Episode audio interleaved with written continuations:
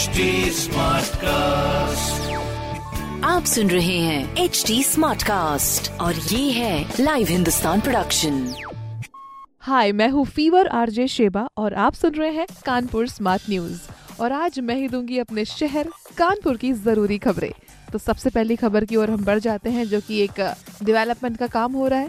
दिल्ली और मुंबई की तरह ही अपने कानपुर में स्मार्ट सिटी बस स्टॉप्स बनेंगे। स्मार्ट सिटी का काम बहुत ही तेज़ी से चल रहा है अपने शहर में और शहर में 20 साल पहले सड़क के किनारे बेढंगे तरीके से पचासी सिटी बस स्टॉप जो बने थे, वो अब ढहा दिए जाएँगे। मुंबई और दिल्ली की तरह 101 स्मार्ट सिटी बस स्टॉप बनाए जाएँगे और इन बस वालों को यहीं पर ही रोकना पड़ेगा, ना कि आगे पीछे कहीं बीच में सड़क पे।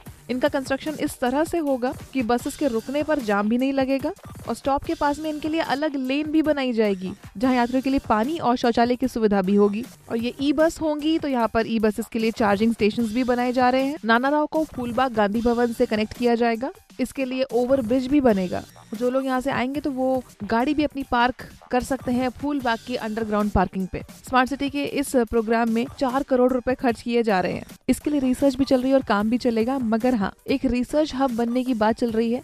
बाल रोग विभाग में। हाँ जी, अगली खबर ये है कि बच्चों को कोविड के संक्रमण से रोकने के लिए कानपुर मेडिकल कॉलेज में बाल विभाग का जो सेंटर है, उसमें रिसर्च हब बनाया जाएगा। इसको रोल मॉडल की तरह डेवलप किया जाएगा। शहर के जितने भी बाल रोग विशेषज्ञ हैं, वो यहाँ पे ट्रेनिंग के लिए आएँगे और अपने अपने सेंटर्स पर बच्चों का इलाज कर सकेंगे। ये कल ही जब एनआईसीयू का निरीक्षण हो रहा था मेडिकल कॉलेज में उसी के दौरान ये बातें आगे रखी गई हैं। इसमें देश विदेश के काफ़ी सारे एक्सपर्ट्स भी जुड़े रहे। मगर एक्सपर्ट लेवल के नहीं बेसिक लेवल का एग्जामिनेशन आया था। तीसरी खबर तो ये है कि सीबीएसई का दसवीं का जो इंग्लिश का जो पेपर था, वो बहुत ईजी था। इसकी वजह से काफ़ी बच्चे बहुत खुश रहे। इंग्लिश लैंग्वेज एंड लेक्चर का जो एग्जामिनेशन था, उसको देखकर बच्चों के चेहरे पर सुकून नज़र आ रहा था। क्योंकि बच्चों को पहले लग रहा था कि पेपर आउट ऑफ़ सिलेबस होगा, लेकिन ऐसा नहीं निकला। और बता दें कि कुल मिला के इसके बाद भी तेईस बच्चों ने ही एग्जामिनेशन छोड़ा कल का। ये भी बता दें कि बच्चे अंदर जब जा रहे हैं तो उनका टेम्परेचर चेक सब कुछ हो रहा है। कोविड के प्रोटोकॉल्स का भी ध्यान दिया जा रहा है। उसके बाद ही एंट्री मिल रही है लंबी लंबी लाइनें भी लग रही है, मगर ये सब कुछ भले के लिए है। बस थोड़ी बहुत जो दिक्कत परेशानी सामने आ रही है बच्चों की, वो बस मास्क को लेकर ही है, मगर हाँ क्योंकि गर्मी की वजह से मास्क में दिक्कत हो रही थी। तो ये तो एग्जामिनेशन का हाल रहा सीबीएसई का। मगर कानपुर मेडिकल कॉलेज की अगर हम एक बात बता दें तो अब पहली बार पैरामेडिकल कोर्सेज बीएससी की पढ़ाई भी मेडिकल कॉलेज में हो सकेगी, जिसमें 145 सीट की परमिशन मिल सकती है। स्टूडेंट्स जो हैं, वो कॉर्पोरेट हॉस्पिटल और सरकारी हॉस्पिटल में नौकरी मिलने के लिए भी कोशिश कर सकते हैं। क्योंकि इनका ये रास्ता आसान हो जाएगा। क्योंकि ये सारी सीटें अटल बिहारी वाजपेयी मेडिकल यूनिवर्सिटी से संबंध होगी। मेडिकल कॉलेज में हर साल BSc radio imaging CT MRI technique auto technique physiotherapy, optometry इस तरह के कोर्सेज में एडमिशन मिल सकेंगे।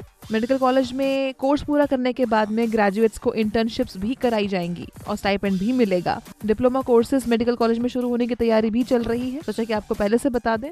इसके अलावा आज तीन सौ अड़सठ मेडिकल स्टूडेंट्स को टैबलेट्स भी मिले। कमिश्नर के द्वारा और मेडिकल कॉलेज में ही जो पार्क है उसको और डेवलप किया जा रहा है, उसका सुंदरीकरण हो रहा है। बाकी इसके अलावा अगली खबर हम बढ़ जाते हैं। मुंबई की ओर चलने वाली जो स्पेशल ट्रेन है, जो कि है टीचर स्पेशल ट्रेन वो चलाई जाएगी। दो मई को मुंबई के लोकमान्य तिलक टर्मिनल और तीन मई को बनारस से टीचर स्पेशल ये ट्रेन चलाई जाएगी। Train number zero one zero five three है। ये कानपुर के गोविंदपुरी स्टेशन पर अगले दिन सुबह साढ़े नौ बजे आएगी मतलब नौ पच्चीस पे और पाँच मिनट के बाद ही छूटेगी। वापसी में ये train number zero one zero five four जो है, वो बनारस रेलवे स्टेशन से तीन मई, यानी ट्यूसडे को रात आठ बजे से चलेगी। इन सबकी व्यवस्था तो है ही। तो ये train Kalyan, Nashik Road, Bhusawal, Khandwa, Itarsi, Bina, Jhansi, Fatehpur, Prayagraj, Gyanpur Road होकर चलने वाली है। इसमें first class second class and third sleeper class और जनरल सारे क्लासेस हैं।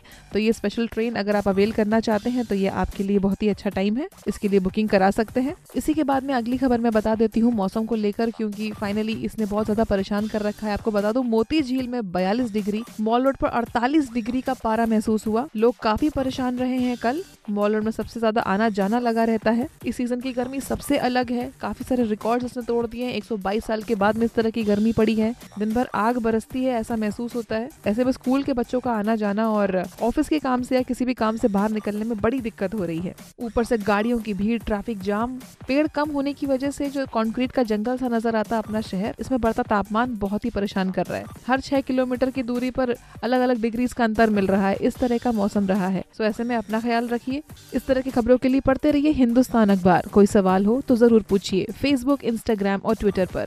हमारा हैंडल है at the rate H T और इस तरह के पॉडकास्ट के लिए log on to W W W dot H T dot com आप सुन रहे हैं एच टी स्मार्ट कास्ट और ये था live Hindustan production HD Smartcast.